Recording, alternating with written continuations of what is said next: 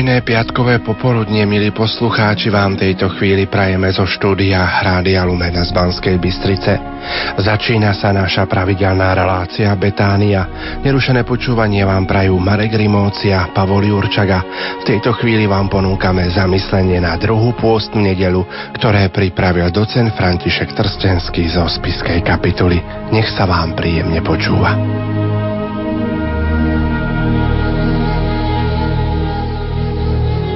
Evanílium druhej pôstnej nedele opäť nám predkladá pasáž z Evanília podľa Marka. Ak pri prvej pôstnej nedele miestom Ježovho pôsobenia bola púšť, teraz Ježiš vystupuje na vysoký vrch. Obidve tieto miesta v biblickom chápaní predstavujú miesto stretnutia Boha s človekom. Vysoký vrch v biblickom chápaní vždy bol miestom, ktoré si človek vyberal ako miesto kultu, ako miesto, kde prichádzal sa modliť, kde staval chrámy alebo oltáre rôznym božstvám. Izrael taktiež chápal tieto miesta ako privilegované miesta stretnutia s Bohom. A tak Ježišov výstup na vysoký vrch je stretnutím syna so svojím otcom, s nebeským otcom, o ktorom Boh prehlási, to je môj milovaný syn.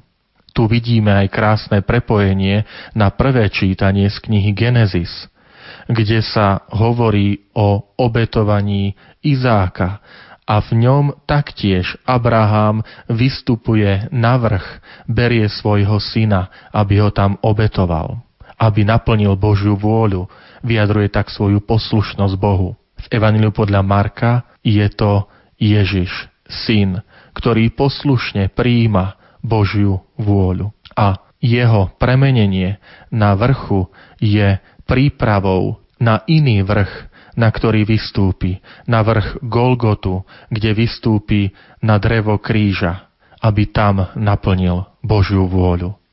To vyjadrujú aj slová na záver dnešnej udalosti, keď Ježiš hovorí o svojom zmrtvých staní, o umúčení a smrti na vrchu Golgota.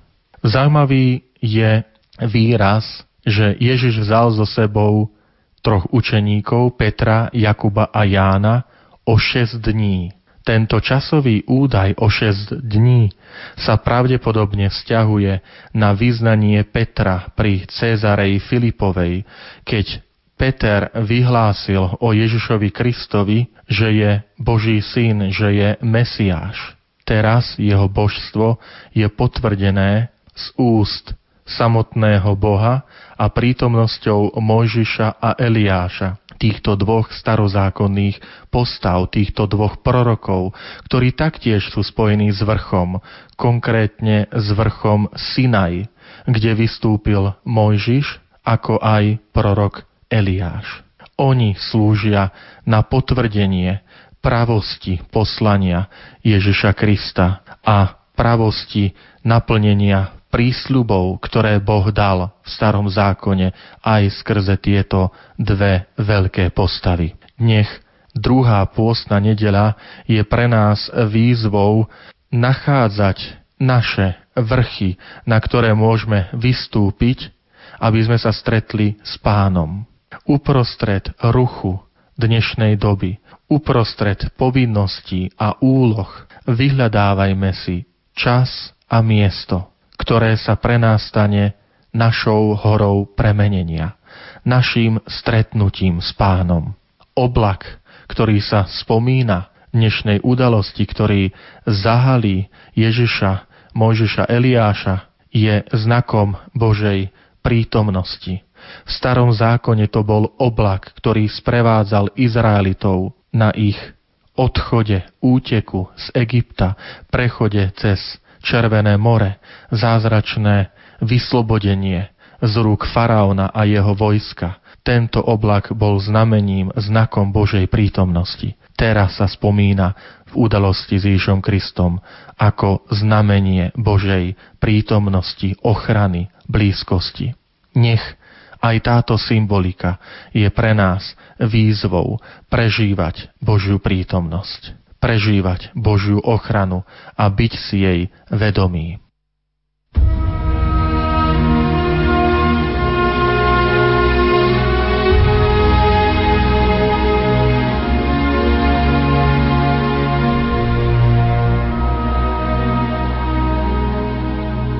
Umrtvovanie, ktoré v týchto dňoch hojnejšie uskutočňujeme, nemá zatieniť našu vnútornú radosť, ba naopak, má ju ešte zväčšiť. Kristová smrť je totiž výrazom lásky Boha k ľuďom a zvestuje vykúpenie ľudstva. Preto chceme byť čo najviac jednotení s pánom, aby sa v našom živote ešte raz opakoval ten istý proces, aby sme vďaka jeho umúčeniu a smrti na kríži zažili slávu a radosť z jeho zmrtvých stania. Milí poslucháči, v nasledujúcich minútach vám ponúkame pobožnosť krížovej cesty, ktorá je zostavená z meditácií Jána Pavla II.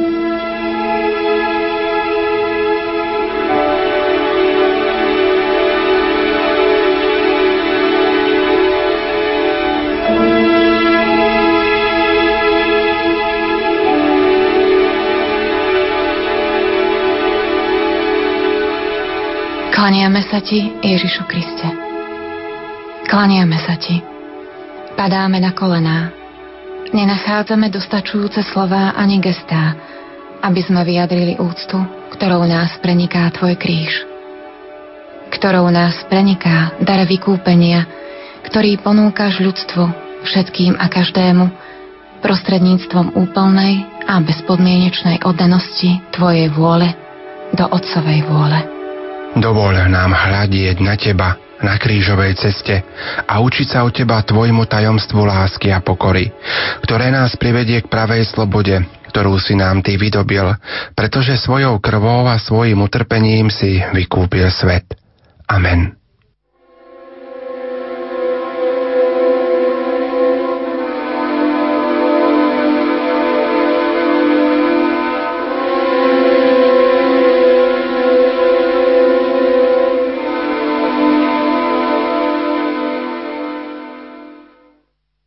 Prvé zastavenie Ježiša odsudzujú na smrť.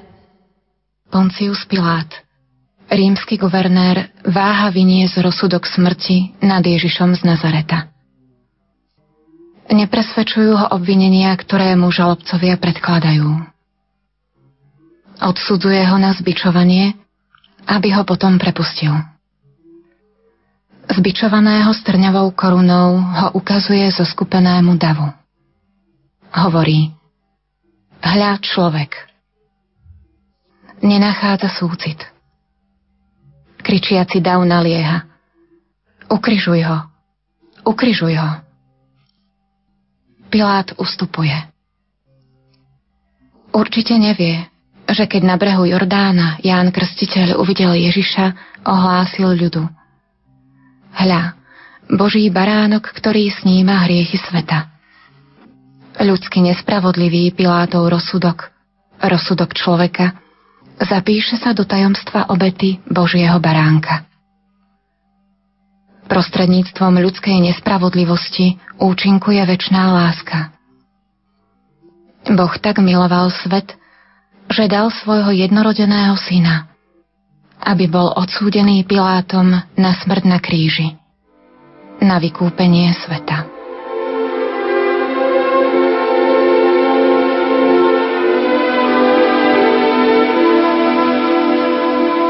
Modlíme sa. Baránok Boží, ktorý snímaš hriechy sveta, daj, aby sme ťa znova neodsúdili na smrť našimi hriechmi, aby sme pre Tvoju smrť dosiahli život.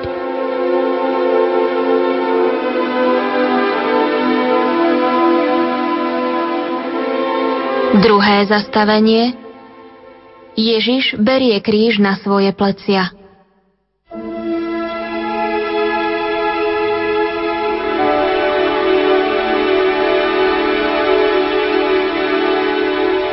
Hriechy sveta budú zmité prostredníctvom kríža.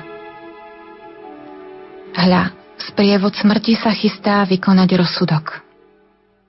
Berú z Ježišových pliec šarlátový plášť, do ktorého bol na posmech oblečený.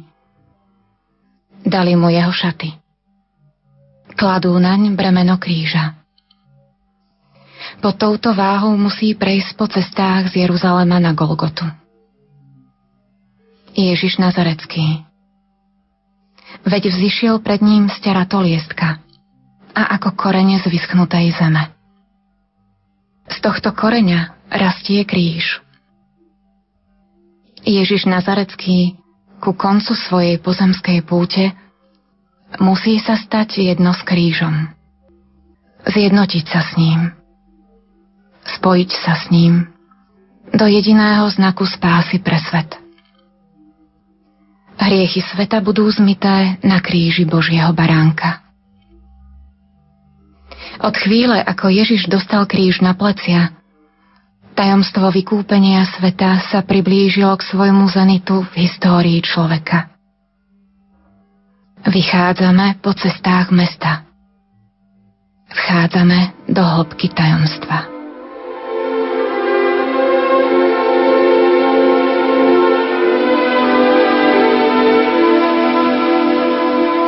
Modlíme sa. Ježišu Kriste, násladký Pán, najtrpezlivejší baránok, nauč ľudstvo znova pravdu Tvojho kríža.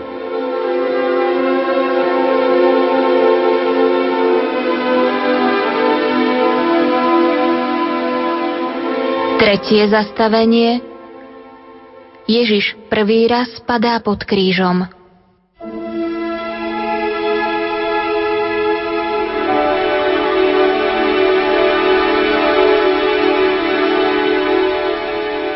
Pravda kríža sa vyjadruje v Ježišových pádoch na ceste na Golgotu.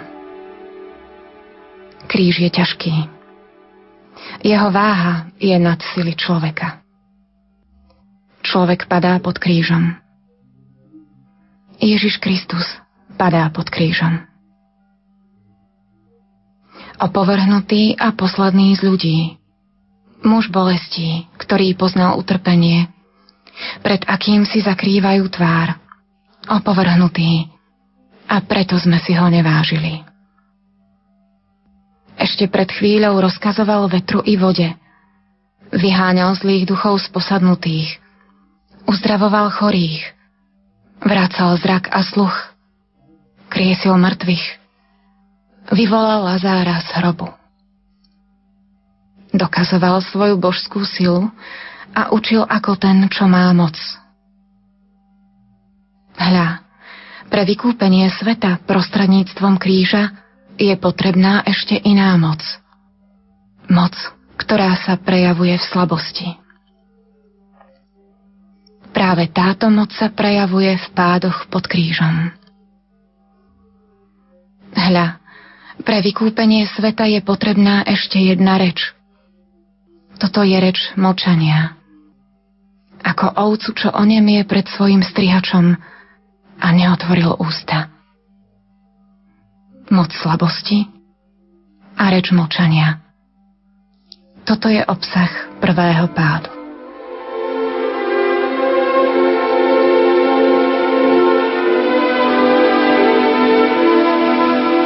Modlíme sa. Pane Ježišu, uč nás neustále tejto pravde, že sila sa zdokonaluje v slabosti. Uč nás znovu vstávať, keď padáme.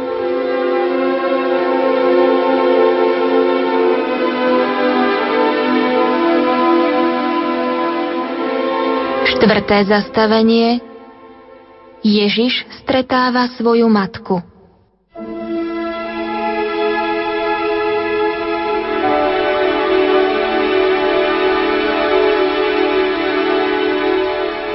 Nevedeli ste, že mám byť tam, kde ide o môjho otca.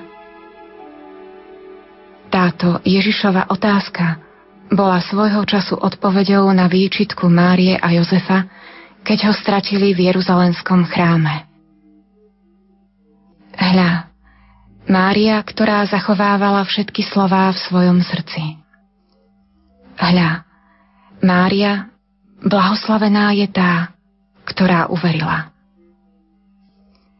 tá istá v Nazarete, v Betleheme, počas úteku do Egypta a znovu v Nazarete. A teraz na krížovej ceste. Synu, prečo si nám to urobil? Pýtala sa Mária 12-ročného syna. A teraz? Tento kríž a táto cesta poťarchov potupnej smrti sú toto veci Otca, ktorými sa máš zaoberať. Mária sa nepýta. Mária verí. Áno, práve toto sú veci Otca, ktorými sa má zaoberať. On Ježiš, jeho syn. A ona spolu s ním.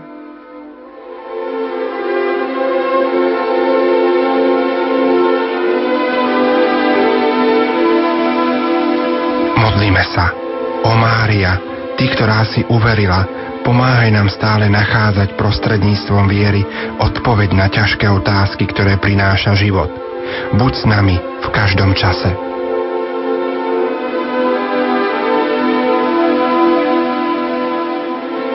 Piaté zastavenie Šimon Cyrénsky nesie Ježišov kríž.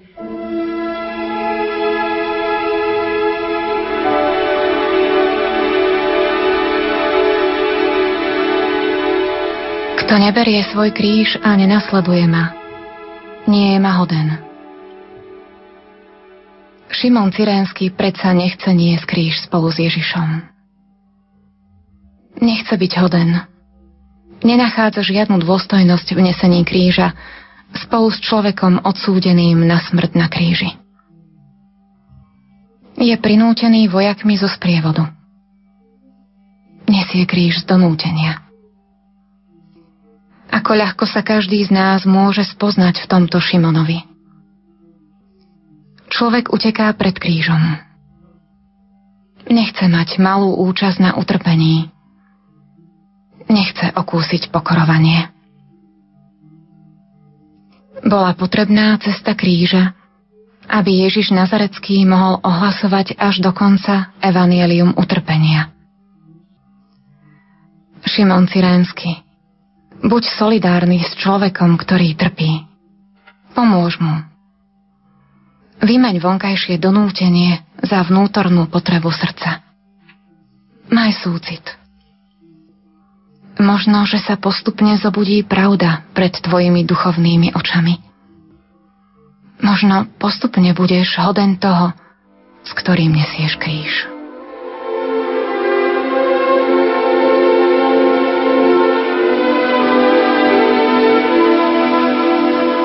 Modlíme sa. Ježišu Kriste, nauč nás niesť Tvoj kríž, ktorý nám Ty pošleš do cesty, spolu s každým trpiacím človekom. Konaj v nás, v mene obrátenia srdc.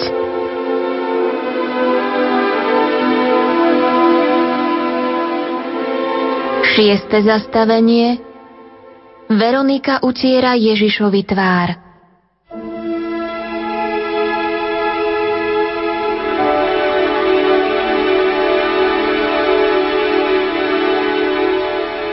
Ešte jedna z tých žien, o ktorých môže Ježiš povedať.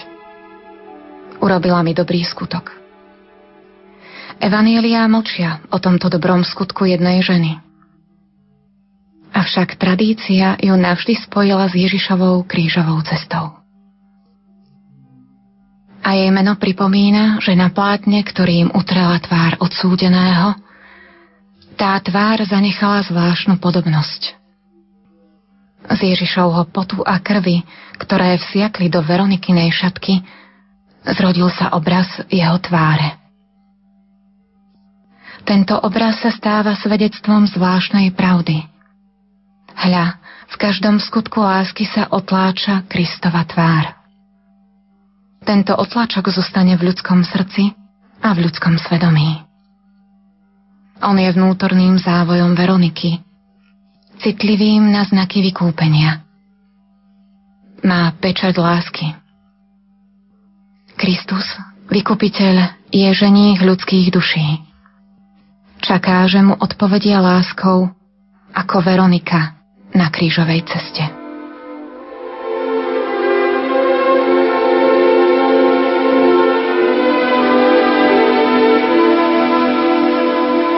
Modlíme sa.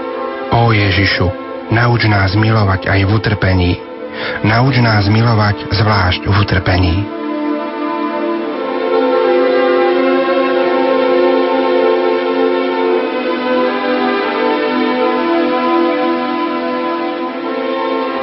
Siedme zastavenie Ježiš padá druhý raz pod krížom.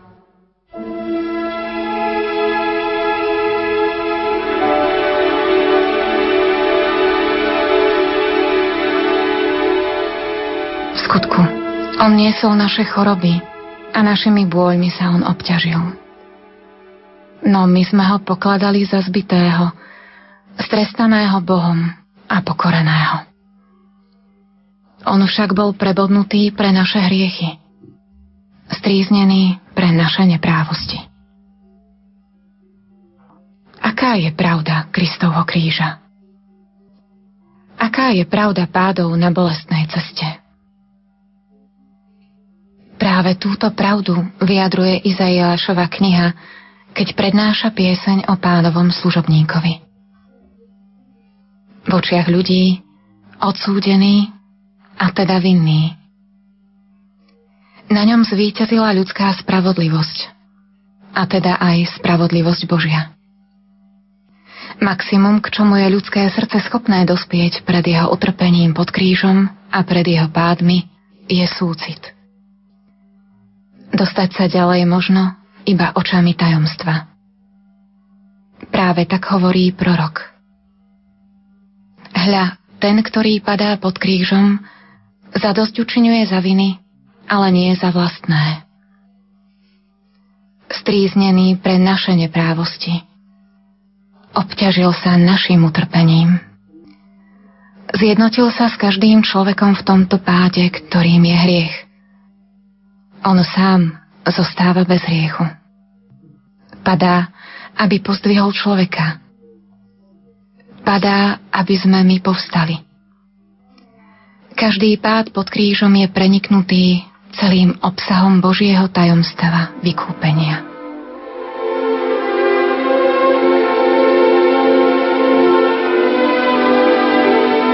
Modlíme sa, aby sme si nezatvrdzovali srdcia, Pane, aby sme videli pády našich hriechov a našich vín v Tvojich pádoch pod krížom.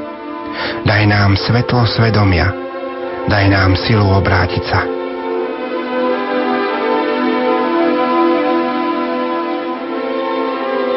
8. zastavenie Jeruzalemské ženy plačú nad Ježišom.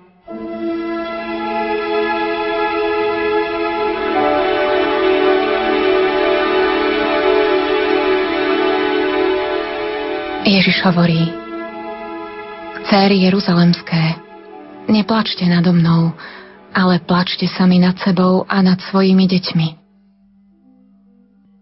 Čudné sú to slová slová povzbudenia, ktoré sú aj napomenutím. A toto napomenutie ďalej pokračuje. Lebo prichádzajú dni, keď povedia Blahoslavené neplodné, loná, čo nerodili a prsia, čo nepridájali. Vtedy začnú hovoriť vrchom Padnite na nás a kopcom prikryte nás. Lebo keď toto robia so zeleným stromom, čo sa stane so suchým? Týmito slovami Ježiš odpovedá na plač a lamentovanie jeruzalemských žien, ktoré ho odprevádzajú na krížovej ceste. V týchto slovách zahrňa všetky bolesti, ktoré zasiahnu človeka v perspektíve vždy viac vzdialenej ako budúcnosť. Nie iba budúcnosti Jeruzalema, ale celého ľudského sveta. Všetky ľudské bolesti, bolesti ľudského sveta, spojené s dedičstvom hriechu, sa zlievajú ku Kristovmu utrpeniu.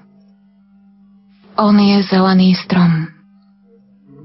V ňom sa zjavuje nová spravodlivosť, nový život. Z jeho kríža vyžaruje vykúpenie na všetkých ľudí a tak napomínajúce slová adresované jeruzalemským ženám. Ťažké to slová. Nesú v sebe svetlo nádeje. Hovoria, neplačte. Sú to slová útechy pre človeka spútaného vo vyprahnutosti sveta. Pre človeka ohrozeného.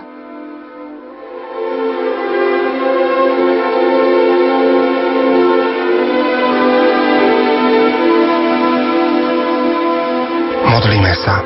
O Ježišu Kriste, buď s nami v každom čase, aby sme vedeli prenikať svetlom Tvojho Evanielia každú skúšku, ktorú prináša život.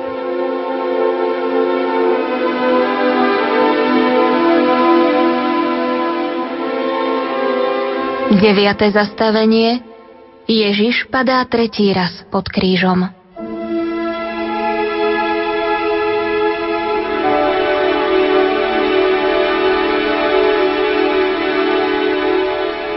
Všetci sme blúdili ako ovce. Išli sme každý vlastnou cestou. A pán na neho uvalil neprávosť nás všetkých. Hľa, tretí Ježišov pád na bolestnej ceste. Padá stále viac vyčerpaný. Padá pod ťarchou kríža. Zároveň padá pod ťarchou hriechov celého ľudstva – Naozaj, pán na neho uvalil neprávosť nás všetkých. Tak hovorí Izaiáš, prorok starého zákona, takmer očitý svedok. Hľa, pánovi sa páčilo zdrviť ho utrpením. Tak pokračuje Izaiášova kniha. Môže sa lepšie vyjaviť realizmus tretieho pádu pod krížom? realizmus tohto prevratného tajomstva. Hľa, toho, ktorý nepoznal hriech, Boh za nás urobil hriechom. Práve preto to Ježiš je zdrvený utrpením. On, ktorý nepoznal hriech, pochopí na krížovej ceste, aké hrozné utrpenie je hriech. Chápe to Prežíva to srdcom človeka Boha.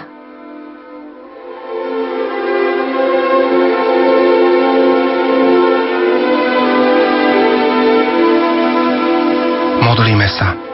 O Ježišu Kriste, ktorý padáš tretí raz pod krížom. Prosíme ťa za všetky ľudské srdcia, o milosť kajúcnosti za hriechy, o milosť pásnej bolesti svedomia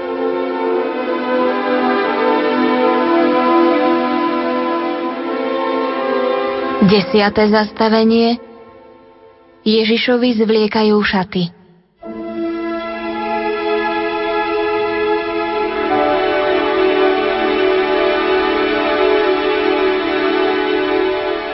Tak prišli na miesto, ktoré sa volá Golgota, čo znamená lepka.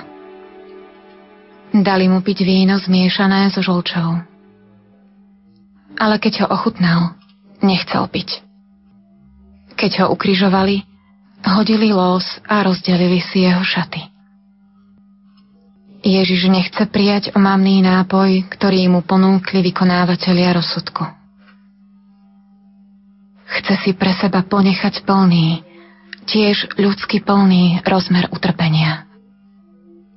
Nechce žiadnym spôsobom zmenšiť muky ukrižovania.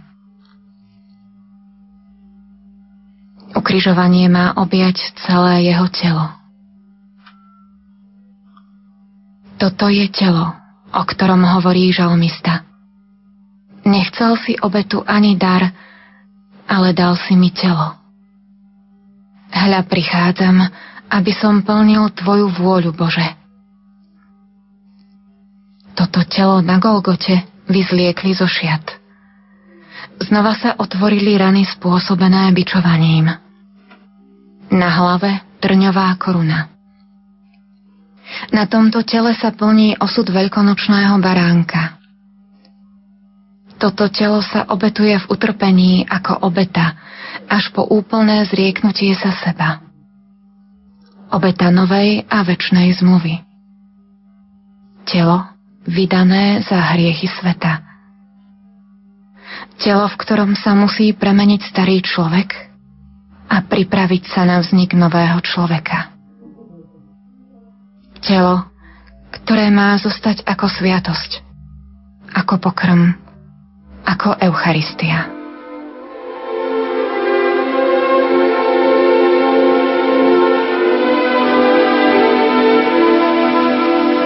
Modlíme sa, ó Pane, pre Tvoje umúčené telo dovol nám prijať ako pravdu skutočnosť, že naše telá sú chrámom Ducha Svetého, ktorý prebýva v nás.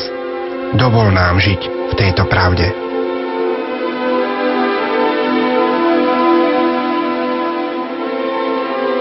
Jedenáste zastavenie Ježiša pribíjajú na kríž.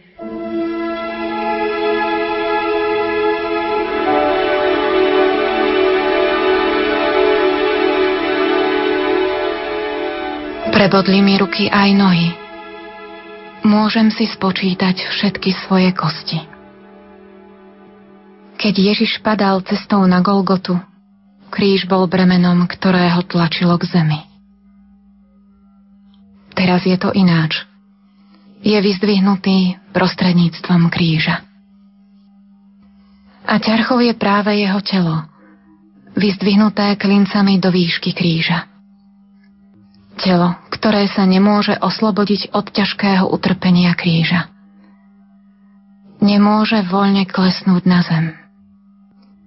Telo odsúdené na hodiny múk, počas hroznej agónie v objatí drsných ramien kríža. Ťaží kríž na tele. Ťaží telo na kríži. V obidvoch prípadoch je to bremeno lásky. Je potrebné, aby všetko, čo je vo svete, aj žiadostivosť tela, aj žiadostivosť očí, aj honosenie sa bohatstvom, všetko, čo prináša ovocie ľudského hriechu a hriechu sveta, bolo navždy vyvážené bremenom tejto lásky.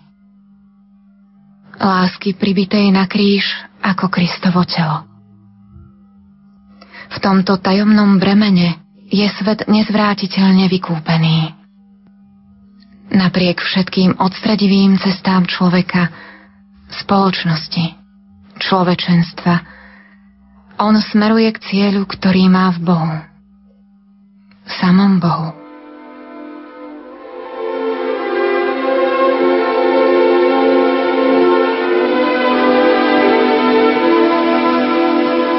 Modlíme sa.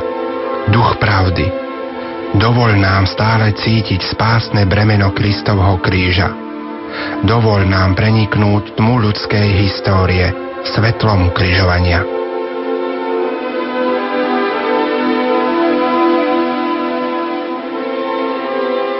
Dvanáste zastavenie Ježiš na kríži zomiera.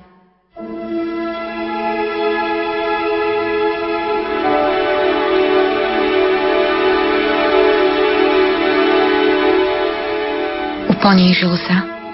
Stal sa poslušným až na smrť. Až na smrť na kríži. Prijal smrť, pravú ľudskú smrť. Vybral si smrť. Smrť na kríži. V tejto smrti sa spontánne zriekol sám seba. Prijal od človeka smrť. Zobral ju z jeho životného príbehu, zo životného príbehu každého človeka. Vybral si smrť ako Adamovo dedičstvo. Týmto spôsobom sa celkom a navždy stal podobný ľuďom. V tejto úplnej podobnosti človeku prostredníctvom smrti bol dokonale poslušný. Spasiteľsky poslušný. A touto poslušnosťou až na smrť premohol smrť premohol smrť, pretože premohol hriech. Hriech má svoje korene v neposlušnosti stvorenia vo vzťahu k stvoriteľovi a otcovi a má svoje ovocie v smrti. Ježiš zomiera na kríži v strašných mukách. Muky vnikajú až do základu jeho duše, keď volá. Bože môj, Bože môj, prečo si ma opustil? Práve preto to majú moc vykúpenia. Zasahujú všade, kde prenikla ničivá moc hriechu. Neposlušnosti stvorenia voči stvoriteľovi a otcovi. Táto neposlušnosť je vykúpená nesmiernou poslušnosťou a synovskou láskou. Príjima smrť od človeka z jeho histórie a z jeho dedičstva. V tejto smrti dostáva na novo od Otca dar života, začiatok novej zeme a nového neba. Ježiš zomiera na kríži. Vydychuje ducha. Dokonané je. Otče, do tvojich rúk porúčam svojho ducha. Najväčšia chvíľa v histórii stvoreného sveta.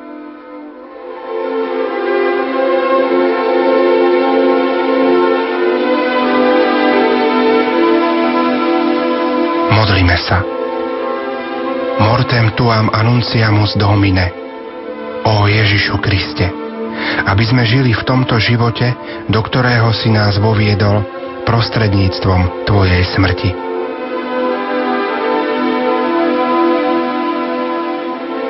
Trináste zastavenie Ježiša skladajú z kríža a odovzdávajú matke.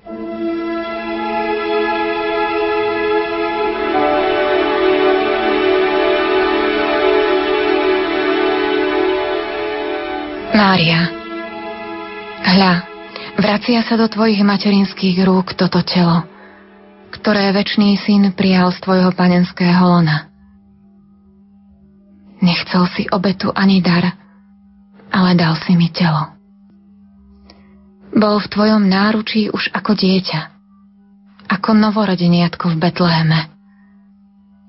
A už vtedy mu hrozila smrť z rúk Herodesových vojakov. Teraz ho tá smrť dostihla pred tvojimi očami, matka. A ako dozretý plod smrti, telo syna sa znovu vložilo do tvojho náručia. Na tejto smrti sa zúčastňuje aj tvoje materinské srdce, tak ako pri narodení Emanuela. Veď bol vyťatý z krajiny živých. Pre hriech svojho ľudu dostal úder smrteľný bol naozaj poslaný. Na pád a na povstanie mnohých v Izraeli a na znamenie, ktorému budú odporovať. A tvoju dušu prenikol meč. Matka zjednotená so synom v jeho utrpení a smrti. Matka zjednotená s Kristom v diele vykúpenia človeka a sveta. Tento meč, ohlásený prorokom Simeonom, prebodne tvoju dušu, aby vyšlo najavo zmýšľanie mnohých srdc.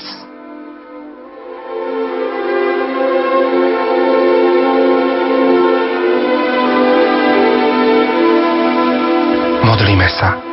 Ó Matka, nech sa pre Tebou myšlienky našich srdc stávajú vždy žiarivými a čírimi. Nech ich prenikne svetlo Kristovho kríža, ktoré sa odráža v Tvojom nepoškvrnenom srdci.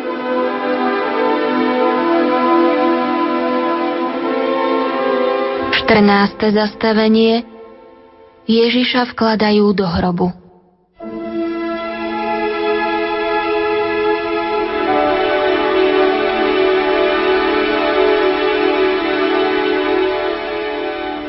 Lebo nenecháš moju dušu v podsvetí a nedovolíš, aby tvoj svetý videl porušenie. Sledujeme telo zvesené z kríža a ovinuté plachtou.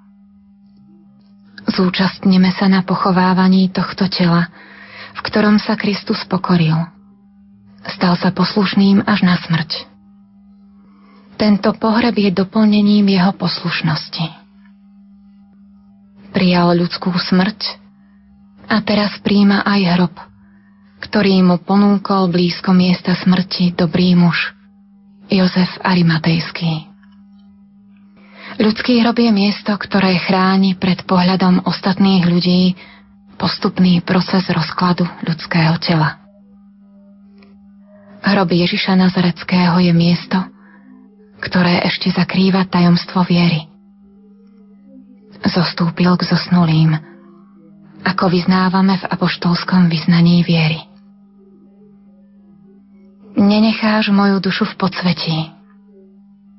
Áno. Vstúpil svojou smrťou, svojou vykupiteľskou smrťou do všetkého, čo je medzi Bohom a človekom. Vstúpil do reality hriechu a do reality zavrhnutia. Vykúpil človeka. To tiež znamená, dal mu perspektívu, že Boh ho neodmietne. Hrob Krista je naozaj miestom, v ktorom ho Boh nad všetko povýšil. A dal mu meno, ktoré je nad každé iné meno, aby sa na meno Ježiš zohlo každé koleno v nebi, na zemi i v podsvetí. A aby každý jazyk vyznával Ježiš Kristus je Pán na slávu Boha Otca. Hrob Ježiša Krista je miestom, kde za smrťou nasledovalo vzkriesenie. Prostredníctvom tohto hrobu sa vykúpenie stalo nádejou života a nesmrteľnosti. Modlíme sa. Ó, Pane Ježišu, všetci kráčame k svojej smrti a k svojmu hrobu. Dovol nám zastaviť sa v duchu blízko Tvojej hrobky. Nech sila života, ktorá sa v nej ukázala, prebodne naše srdcia. Nech sa tento život stane svetlom nášho putovania na zemi. Amen.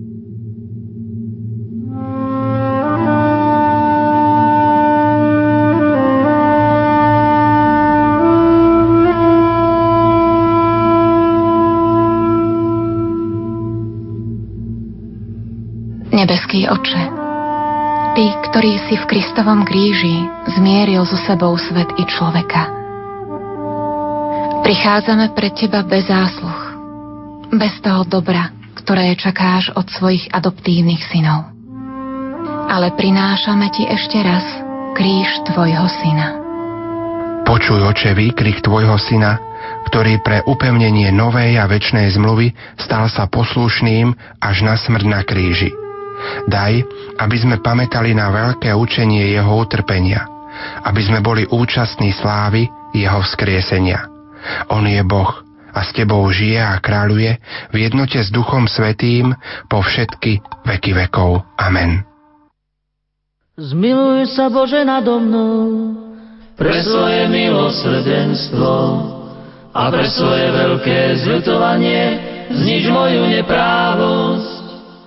Úplne zmiz zo mňa moju vinu a oči ma od hriechu. Vedomý som si svojej neprávosti a svoj hriech mám stále pred sebou. Proti tebe, proti tebe samému som sa prehrešil a urobil som, čo je v tvojich očiach zlé. Aby si sa ukázal spravodlivý vo svojom výroku a nestranný vo svojom súde. Naozaj som sa v neprávosti narodil, a hriešného ma počala moja mať. Ty naozaj máš záľubu v srdci úprimnom a v samote mi múdro zjavuješ. Daj, aby som počul radosť a veselosť a zaplesajú kosti, ktoré si rozdrvil. Odvráť svoju tvár od mojich hriechov a zotri všetky moje viny Bože, stvor vo mne srdce čisté a v mojom vnútri obnov ducha pevného. Navráť mi radosť Tvojej spásy a posilni ma duchom veľkej ochoty. Pane, otvor moje pery a moje ústa budú ohlasovať Tvoju slávu.